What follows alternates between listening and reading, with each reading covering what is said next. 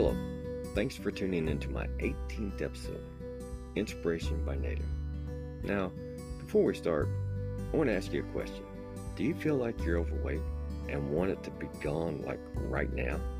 Well, that's what I'm going to talk about today the fear of being overweight. Do you know most of us think about this? It seems like there is always something in life that reminds us we need to lose weight. There is so many things that helps us to gain weight without some even knowing. Emotion is a big factor in some weight gain. Like if you're worried or stressed or so on, most will go to food for comfort or they think it will make them feel better.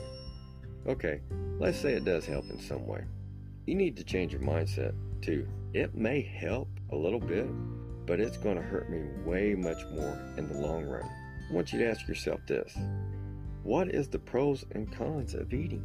When your emotions is wanting you to eat at the wrong time, and it will lie to you every time. Now, I know you want to feel better. We all do.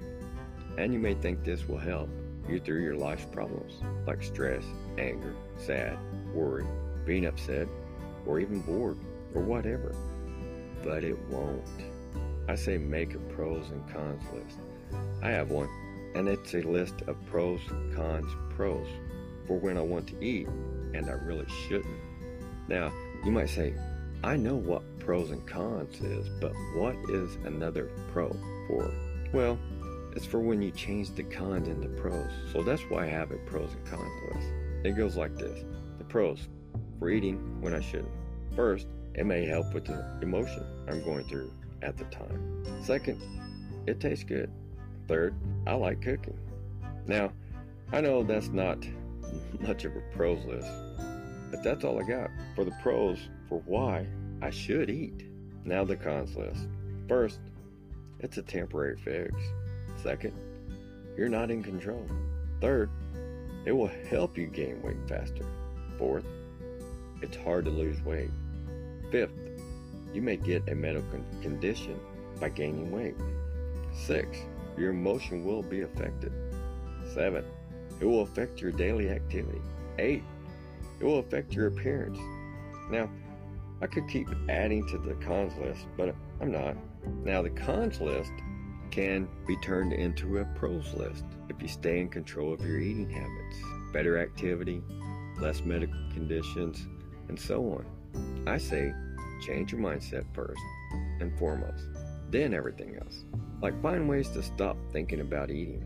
Let's say fix something, make something, or do something that takes your mind off eating. Okay, let's say you did everything you could to get your mind off eating, and you know you're going to eat. I say stop and drink a lot of water. This will fill your stomach, and you won't want to eat as much because you get full faster. And water is good for you. Next, make something that's much healthier for you. When I cook to lose weight, I cook stuff that is much healthier for me, like omelets, chicken, vegetables, and so on.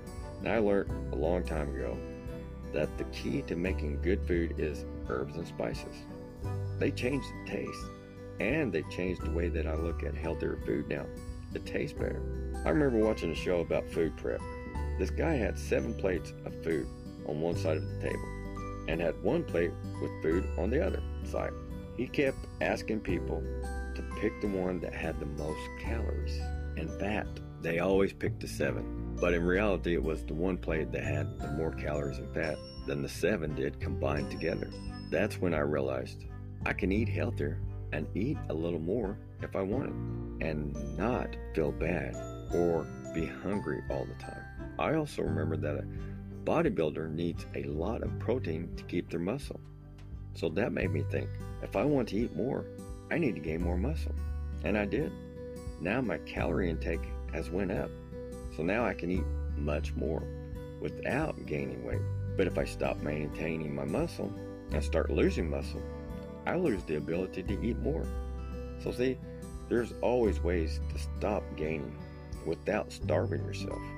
But you have to figure out what works for you and your body type. Maybe counting carbs works for someone, but not you.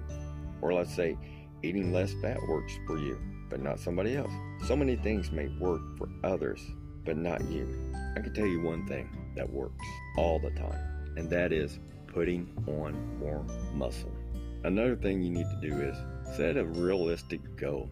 Let's say you're going to lose 10 pounds a month. Well, you might or you might not.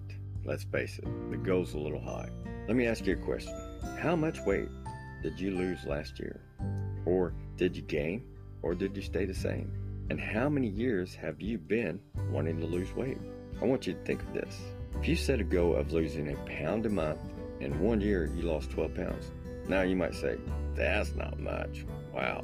But it is. If you do that each year, you can lose a lot over the years. Just think if you did that five years ago, you would be 60 pounds lighter today.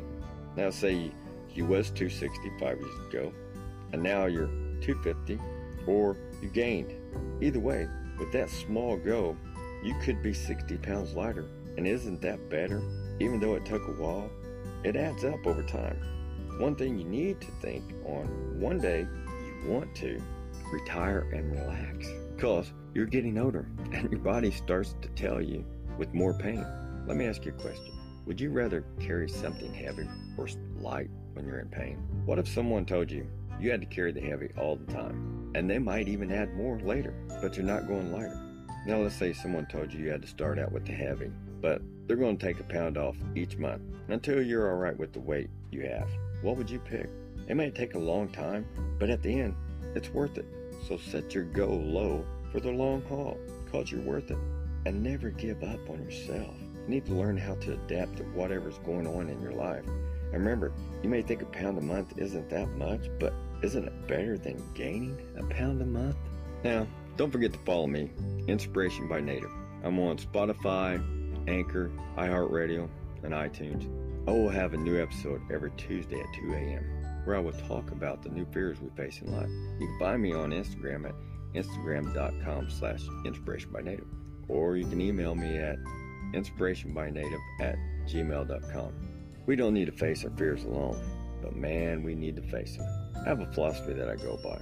Sometimes we need to let that bear out, which means to me is to have fun, set yourself free of all worries and fears, and howl at the moon.